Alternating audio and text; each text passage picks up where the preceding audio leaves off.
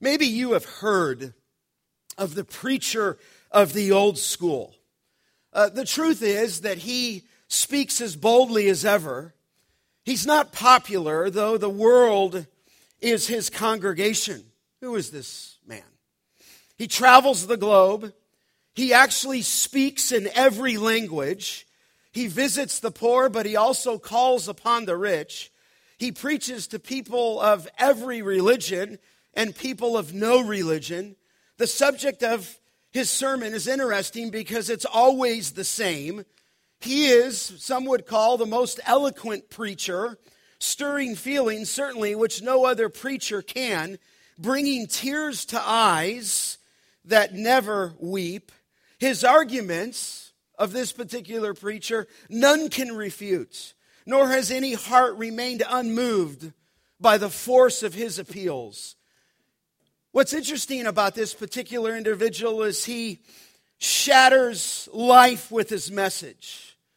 The truth is is that most people hate him. Everyone fears him. His name is death. Every tombstone is his pulpits.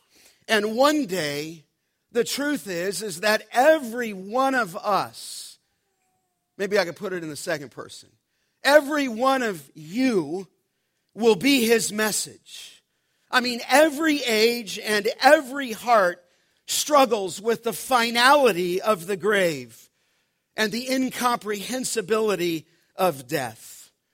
The scriptures tell us, does Paul in 1 Corinthians 15 26, that the last enemy to be destroyed is death.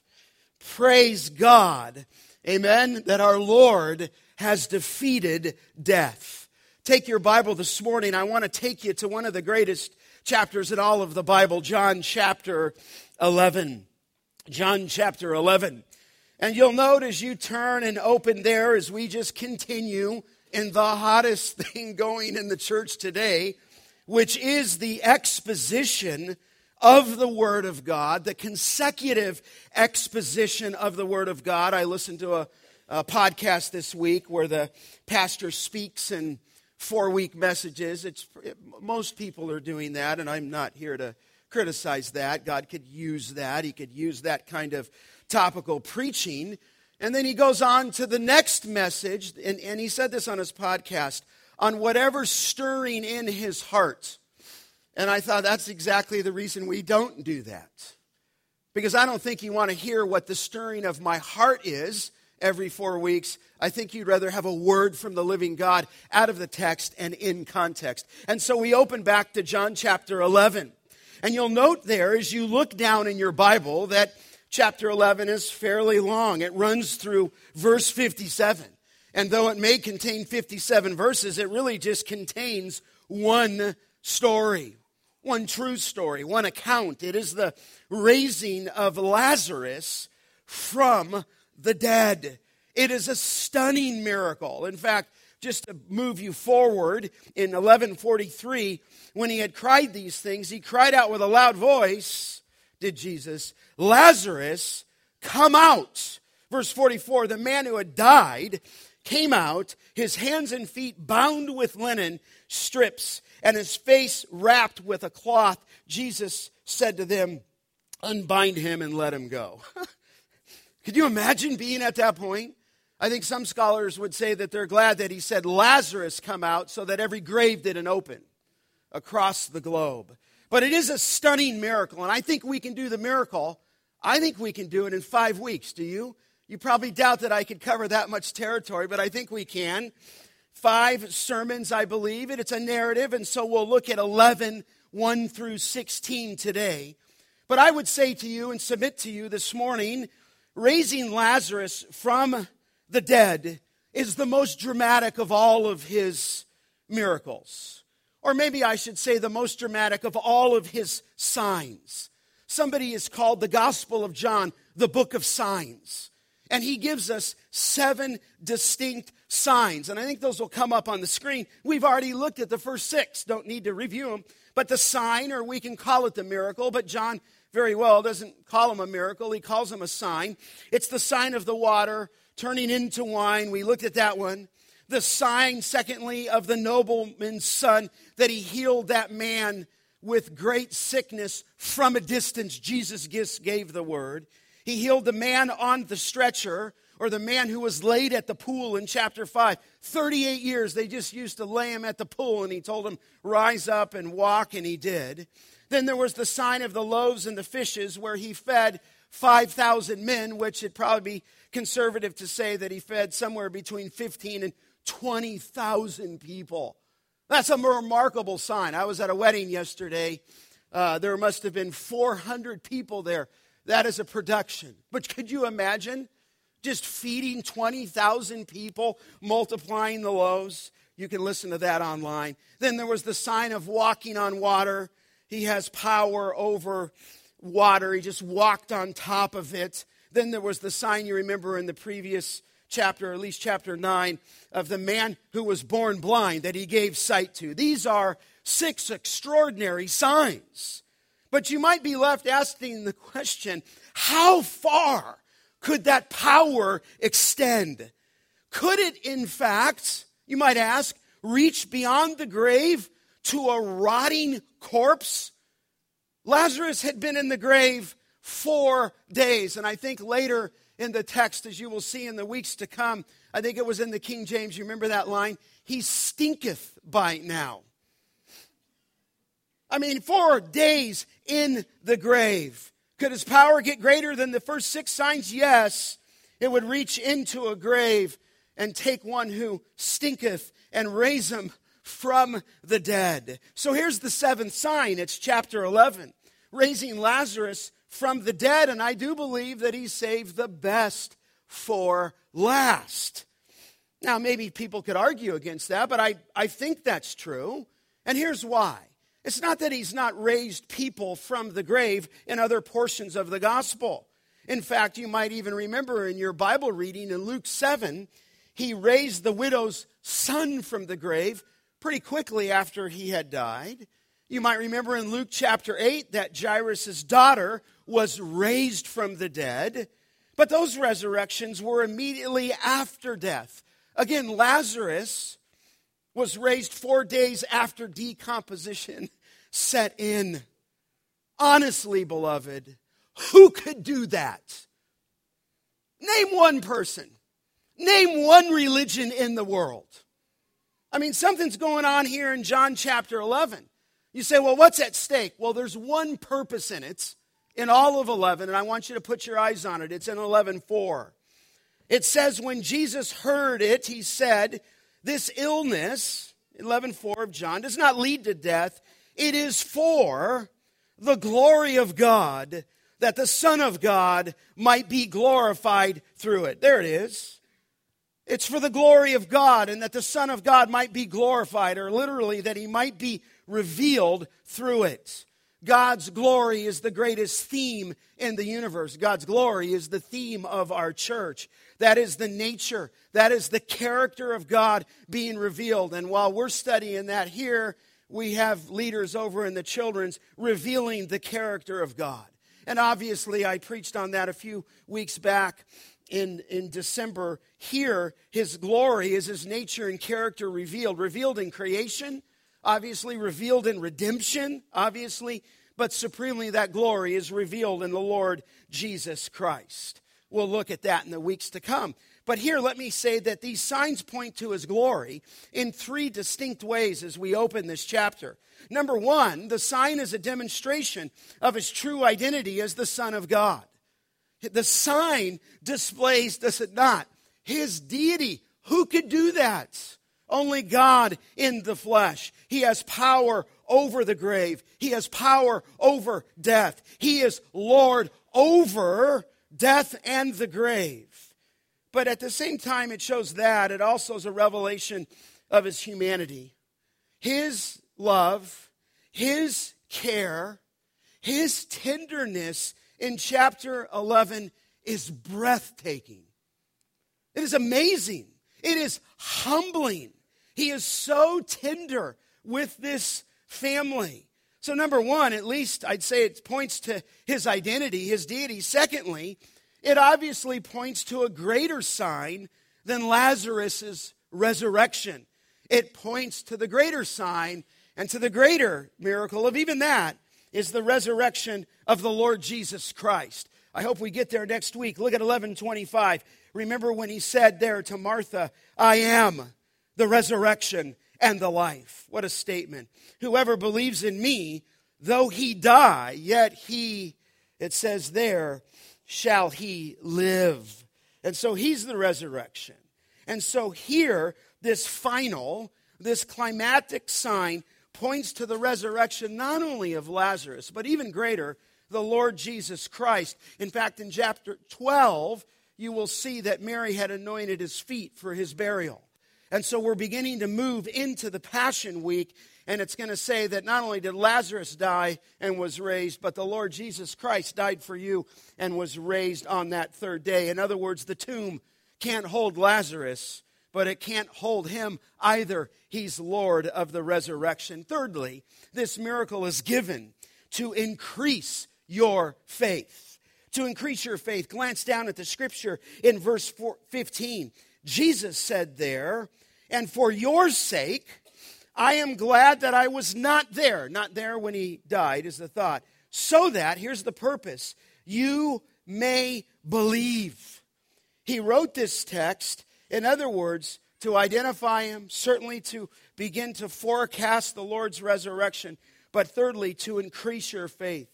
J.C. Ryle, the great man of God, said of this text, he said, For grandeur and simplicity, for pathos and solemnity, nothing was ever written like it.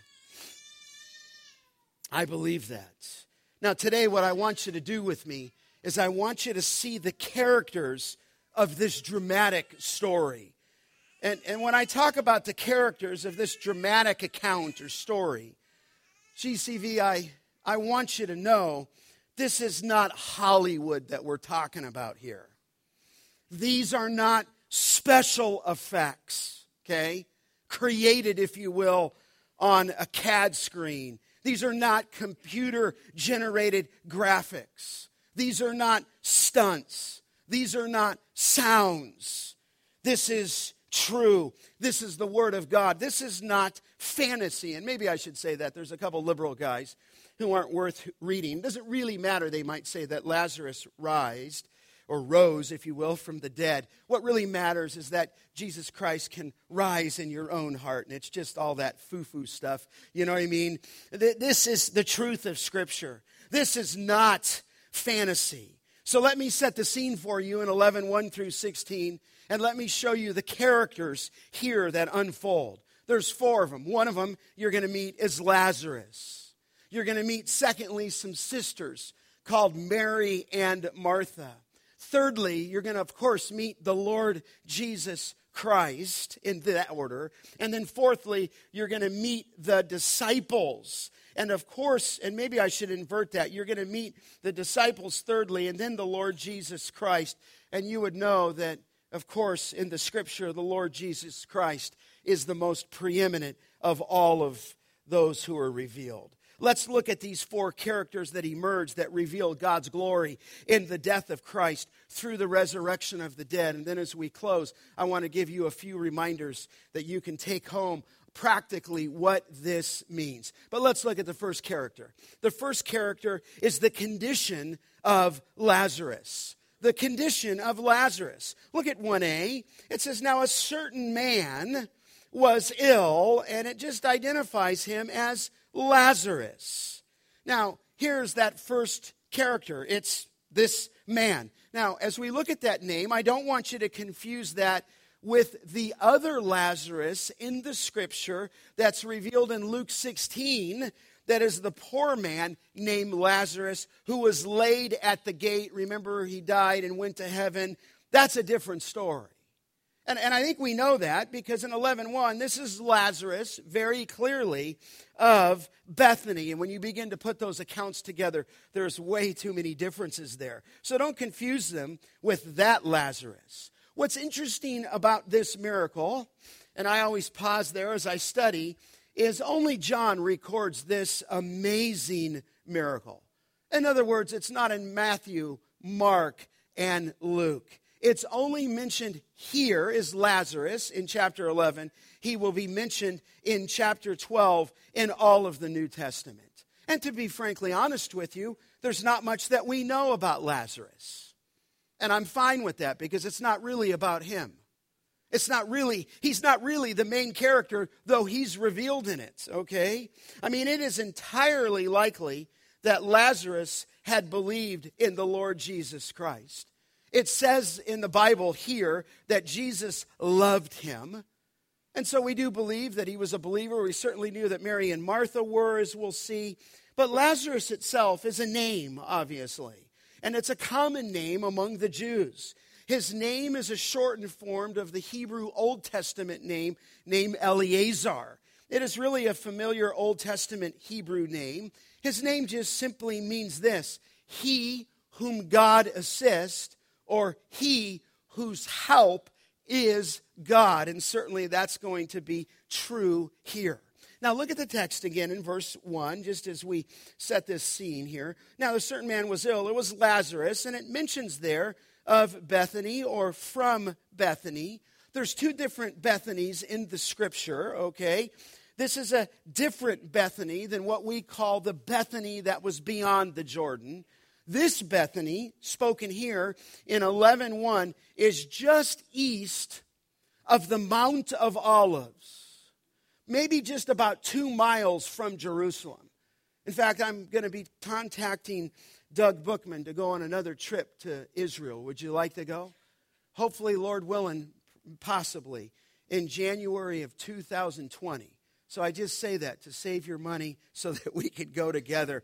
I've been there. It's last, it's about just two miles. Bethany's just about two miles from Jerusalem. It's east of the Mount of Olives. Now, I want to remind you when it speaks of that, look back or look on that same page at the end of chapter 10. Do you remember that Jesus had went away? It says in 1040 that he went away across the Jordan to the place where John had been baptized at first, and there he remained. Now, we believe where he went away, he went away, as it says there in the text, to the Jordan, to the place where John had been baptizing. Where's that? That is also known as Bethany. And so, as they sought to take his life, at the end of chapter 10, he removes himself from Judea and Jerusalem area. He goes about 100 miles northeast to Bethany beyond the Jordan. It's interesting. Look at chapter 10 as we close that chapter out in 42. Many believed in him there. Now, just so we know, there's a difference between that place. Look back at 11:1 a certain man was ill, Lazarus of Bethany. And it wants to identify that place, the village of Mary and her sister Martha, okay? And so he's just helping identify the place. The Lord often in other pieces of the gospel, he would stay in Bethany when he was in Jerusalem. It says that in Matthew 21, Matthew chapter 26. The, the, the name for Bethany, the city, it means house of suffering. And so, if you can grab this picture, while he's in Bethany beyond the Jordan, he gets word that Lazarus is sick. He is in critical condition. I would say that he's in the ICU. And so I take you from the character or the condition of Lazarus to the second character or characters. It's the concerned sisters. It's Mary and Martha. Okay? Now, you'll see that there. It says it there in verse 1 to the village of Mary and her sister Martha. And I don't want to get into all the history of this. Mary's listed first and her sister Martha, but it's quite clear in other texts that Martha's the older sister.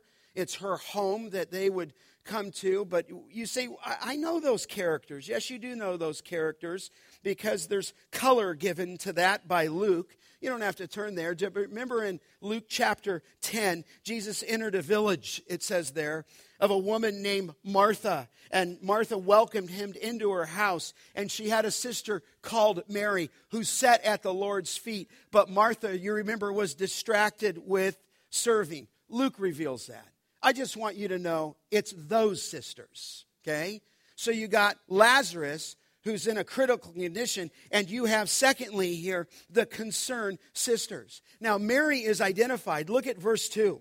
It says in the text, it was Mary who anointed the Lord with ointment and wiped his feet with her hair, whose brother, Lazarus, was ill. And so he recalls this account for us as his readers. That account happened. We'll look at that in the next chapter, in chapter 12, where Mary actually did that. And these concerned sisters sent a dispatch to our Lord. Look at the text in verse 3. So the sisters sent to him, saying, Lord, he whom you love is ill. I love that statement there. Lord, he whom you love is ill. I love the fact that these two sisters called him Lord. He is their master, and so should it be today for all of us. And they sent word to our Lord. It's their brother, thinking possibly because of his love, Jesus would come to Lazarus. I mean, he's in critical condition. He's at the point of death. He is, as I mentioned in the other Bethany, about a 100 miles away. And the sisters say, look at it in verse 3 He whom you love is ill. I think it's quite touching. The sisters sin for Jesus. Watch this not based on their love for Lazarus. It's not even based on their love for the Lord. It's rather on the Lord's love for Lazarus. I, I, it's intriguing. He whom you love is ill. Now, I don't want to get too far, too deep. Sometimes we make too much of this. Different words for love. There's agape love. He'll use that in a moment, but he doesn't use that one here. Him who he whom you love is ill. He whom, and the word there for love is phileo. Phileo. And all I would say is our Lord had a deep friendship with him.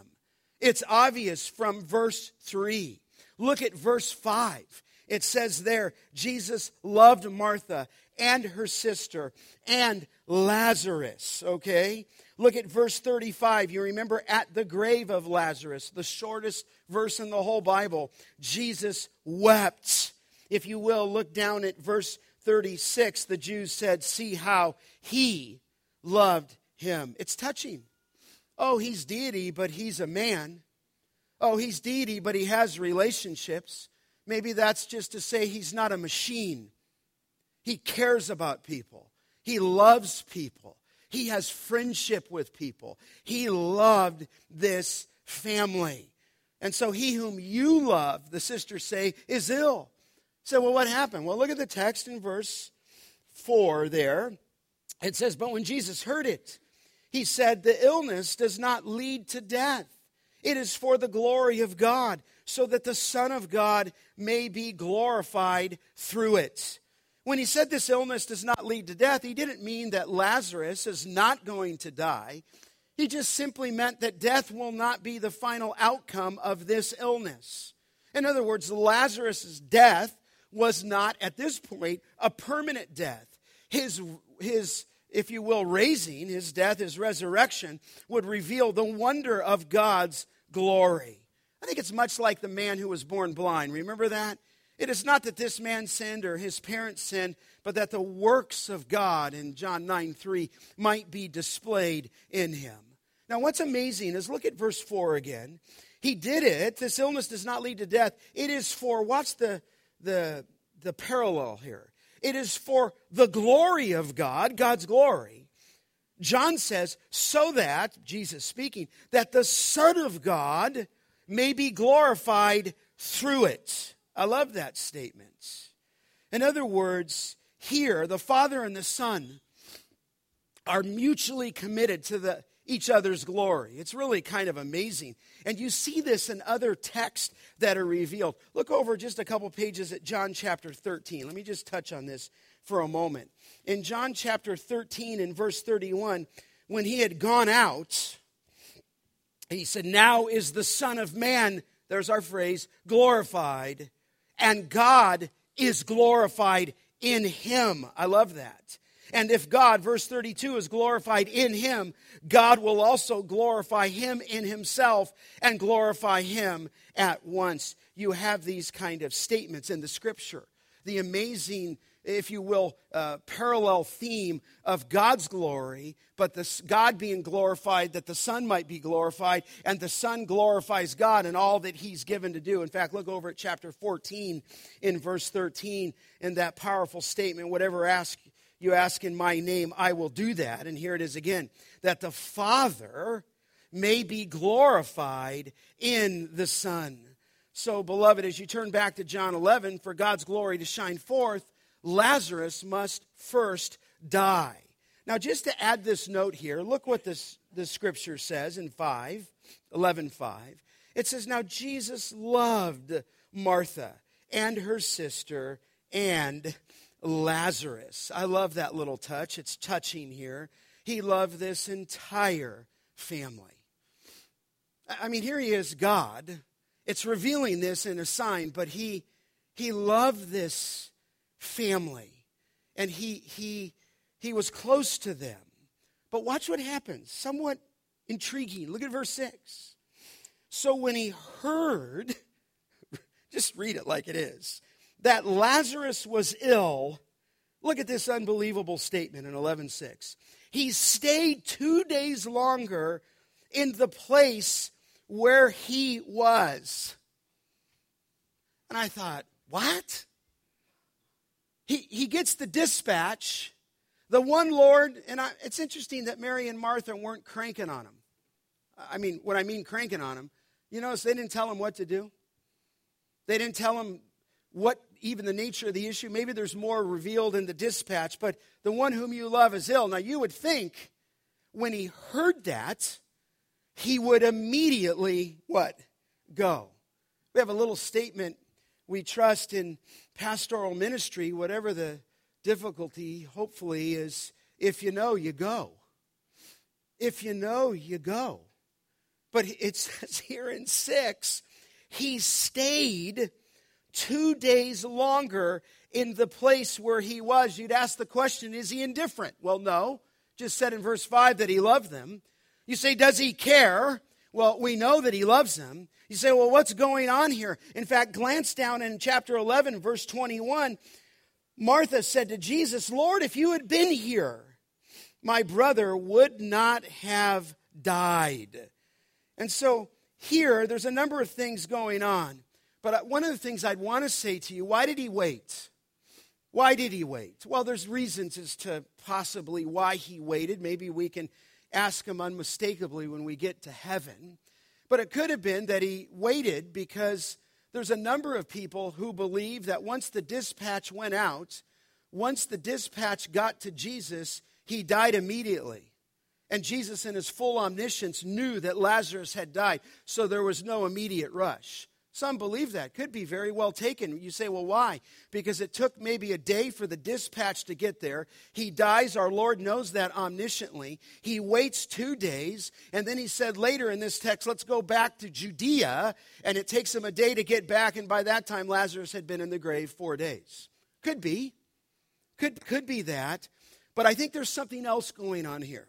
Did you know that the Jews believed that a dead man's spirit hovered. Do you say hovered or hovered? I say hovered, I think. Hovered. If I said hovered, I still think I would be right. But it hovered over the body. Did you know this? The Jews believe this. Up to about three days. In other words, they believe that someone died, was put in the tomb, if you will, and I've been into these tombs in Jerusalem. Amazing, some of the caves that are there. And they believed, even though someone was encased in one of those tombs, that the body hovered from two to three days. I think it's significant that he waited. Beloved, I think he waited to reveal the glory of God. I think he revealed, I mean, who can raise a guy four days from uh, the grave? Only the Lord Jesus Christ. And so he waits. There's no question if he raised this one on four days, who he is. So you got the critical condition of Lazarus. You have the concerned sisters. Thirdly, you have the careful disciples. The careful disciples. Look at verse 7. Then after this, you say, after what? Verse 7. Well, after two days, he said to the disciples, Let us go to Judea again. And the disciples said to him, Rabbi, The Jews were just seeking to stone you. Are you going there again? Here are the careful disciples, probably the fearful disciples. Now, you remember that as I painted last week or a couple weeks ago in chapter 10, four different times in John's gospel, they sought to murder Judea. Excuse me, murder Jesus in that area of Judea four different times. And now he wants to go back there. I, I think the careful disciples are saying this wait a minute, Jesus. You want to leave the area where we are, where many were believing in you, and you want to go back to the place to see Lazarus where they are trying to stone you and arrest you and so forth and kill you. You want to risk your life near Jerusalem? Look what Jesus answered in a proverbial saying. He said, Are there not, verse 9, 12 hours in the day? If anyone walks in the day, he does not stumble. Why? Because he sees the light of the world. What, is, what does this mean? I think he's just taking a reference here. It was common knowledge that the Jewish people believed that the Jewish day was basically 12 hours. And then at night, they stopped working. That's the literal, just physical part of it. But there's a deeper meaning here. It's this I think it's hard to see. As long as the Son does the Father's will during the daylight of his ministry, he would be safe in the Father's will. He is, after all, the light of the world. Jesus is saying, God has ordained all of my days. He said many times earlier that my hour has not yet what? Come. As long as you're with me, you're going to be safe. You're going to be kept from stumbling. You say, well, what, what else? What, what else would he do? Look at verse 12. It says there, or excuse me, look at verse 10. He says, But if anyone walks in the night, he stumbles because the light is not in him. In other words, the night represents the end of his earthly ministry, at least according to John chapter 12, 35. Those are these, these are the ones that he's talking about who are of the darkness, who don't understand that he's the light of the world. They stumble because the light of the world is not in them. And so after he made these statements, look at verse 11. It says, After saying these things, he said to them, Our friend Lazarus, now watch this, has fallen asleep but I go to awaken him. He's fallen asleep. And so I'm going to bring you now to here Jesus becomes the center point. He is of all the accounts, but here's the fourth character it's the compassion of the Savior. He says here that Lazarus has fallen asleep. It's interesting. You, you, remember earlier in verse 4, he said the illness does not lead to death. And here he says he's fallen asleep. Similar to the words in regards to Jairus' daughter, where she was obviously dead, and Jesus said, The girl is not dead, but she is asleep. He said that in Matthew 9 24. And remember, the crowds, when he made that statement, mocked him and laughed at him. Say, what's going on here? What, what, is, what does this mean in verse 11 that he's fallen asleep? Well, sleep in the New Testament often refers to the death of a believer. It refers to the death of a believer. Uh, but the disciples didn't get it. I think you could see these verses that come up. I just remind you of a few. Acts 7 16, 760. Stephen, falling to his knees, cried out with a loud voice, Lord, do not hold this sin against them. He's getting buried under rocks. And when he said this, he fell, what? Asleep. It's, it's, it's an expression in the New Testament when a believer dies. 1 Corinthians 11.30, this is why many of you are weak and ill. And then it says in the ESV in 11.30, and some have what? Died? But in the NASB, it says, and some have slept. In other words, they've died. He he's clearly has died. I think there's another one on the next slide. Behold, I tell you a mystery. We shall not all sleep, but we shall all be changed. And so sleep is an expression there of the death of a believer.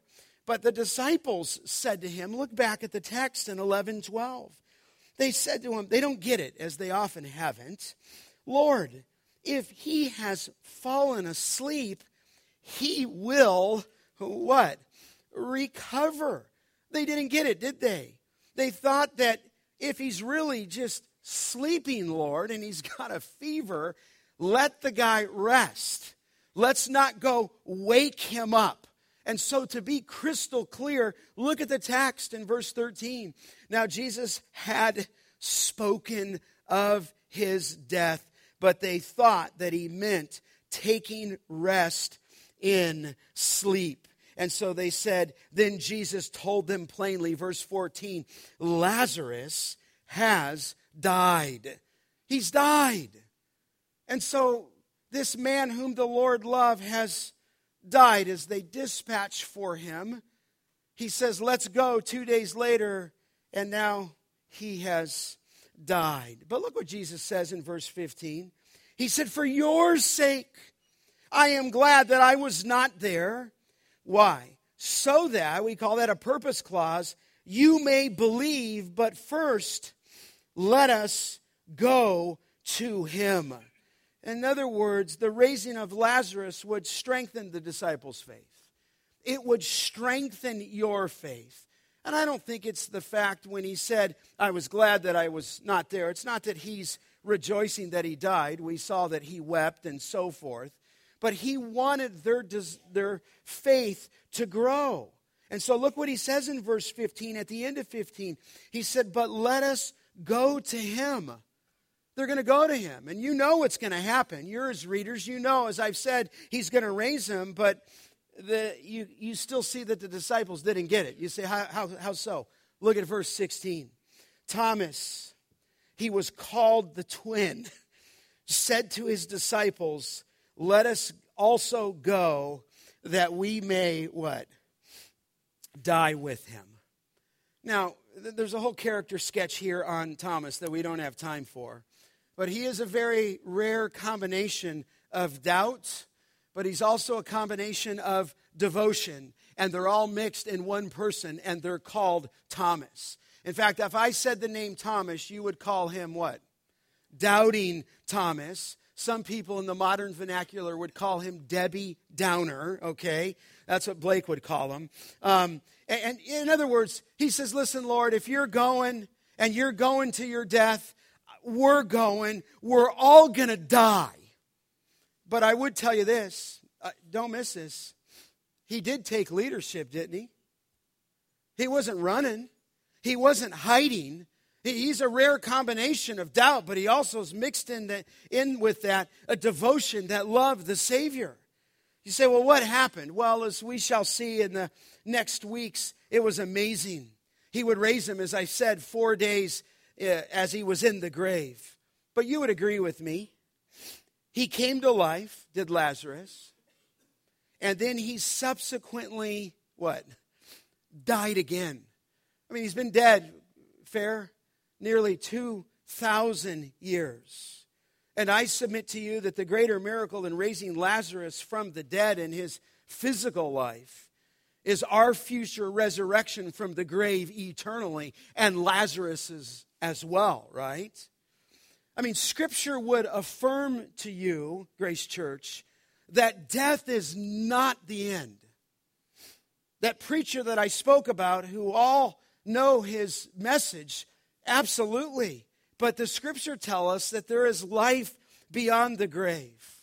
In fact, as I was thinking on this, I thought on every Christian tombstone, maybe it should read, look back in 11:4, that this illness in 11:4 does not lead to what?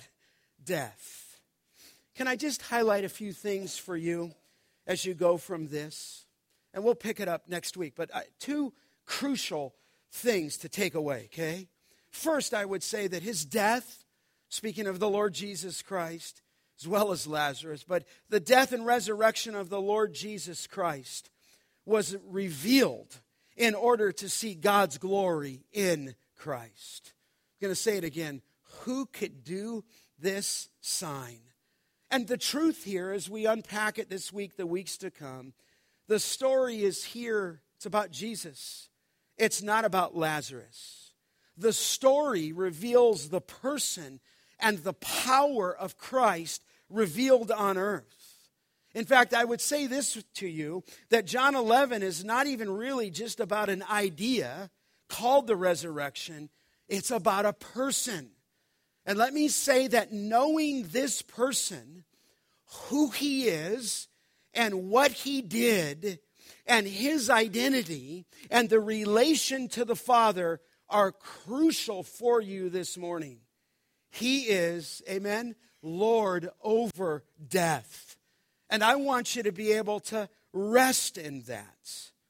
And so, first, I would say it was revealed to see God's glory in Christ. But secondly, his power provides you with future hope. Future hope. I mean, every age, every human heart struggles with the finality of the grave and the incomprehensibility of death, as we said at the beginning. But praise God, there's hope. Yesterday, as I shared the word at Carol Lane's funeral, a dear woman of God of our church, I had to ask myself, what difference does it make that my Lord has defeated death and rose victoriously? And the answer is, it makes what? All the difference. Listen, if you're here this morning just by virtue of the scripture, by virtue of John 11, you don't have to fear death. I think this is where the writer's taken us. 1 Corinthians 15 42 says, So it is with the resurrection of the dead. There, Paul says, What is sown, he says, is perishable, but what is raised is imperishable. Paul says it's sown in dishonor, but it's raised in glory. He said it's sown in weakness, but it is, speaking of our body, raised in power. It is sown a natural body, but it is raised a spiritual body. Praise be to God. He has power over the death, He's Lord over the death. There's no other religion that can claim this. In fact, I'll say it to you again. There's only two religions in the whole world Christianity, which is the grace of God by faith in the person of Christ for eternal salvation. And the second is man's human righteousness to accomplish his own achievement to gain heaven. You need to be about telling people about this powerful God. Remember when Paul said in Philippians 1 To me, he said, to live is Christ and to die is what? Gain. Just seems like everybody's clamoring after what they can do to extend their life. Paul said, To me, to live is Christ and to die is actually gain. He said, My desire, Philippians 1 21 through 23, is to depart and to be with what? Christ, for that is far what? Better. Listen, some of you have lost a loved one this year. Some of you have lost a child. Some of you have lost a grandparent. Some of you have lost a spouse. But listen, to die is gain. To be absent from the body is to be at home with the Lord. Jesus said, I'm glad I delayed so that you can believe in my power. And he's going to raise Lazarus. He himself will die, raise on the third day. And he did that so that you would believe in the Lord Jesus Christ. I mean, the truth of Scripture is that death is a gateway to the greater life with God and Christ.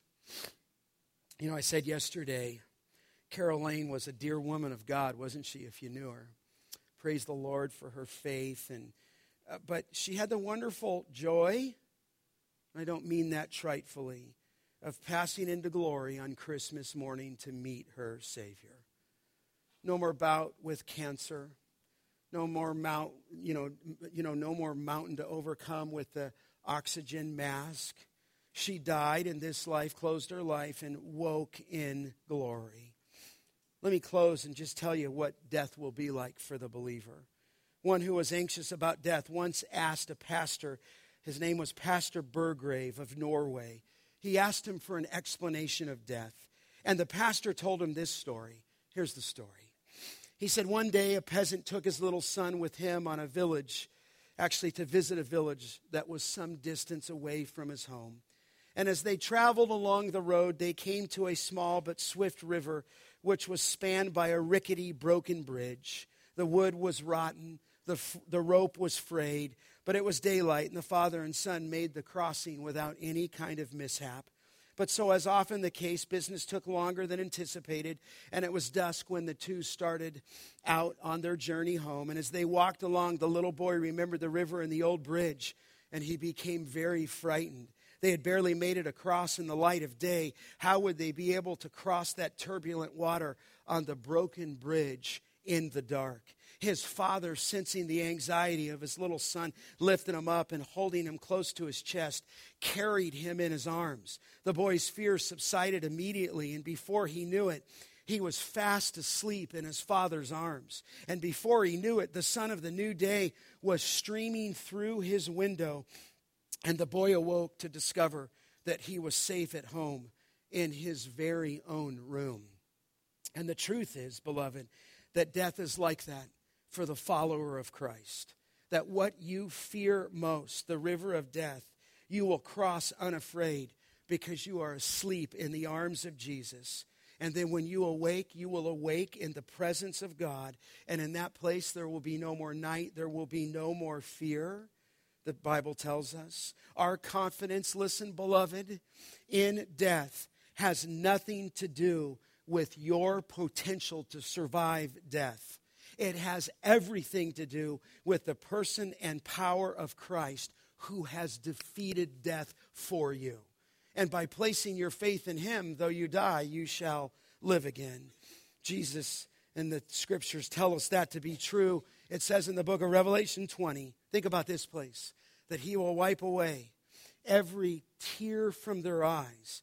And death, it says there in Revelation 20, shall be no more, and neither shall there be any mourning, nor crying, nor pain anymore, for the former things have passed away.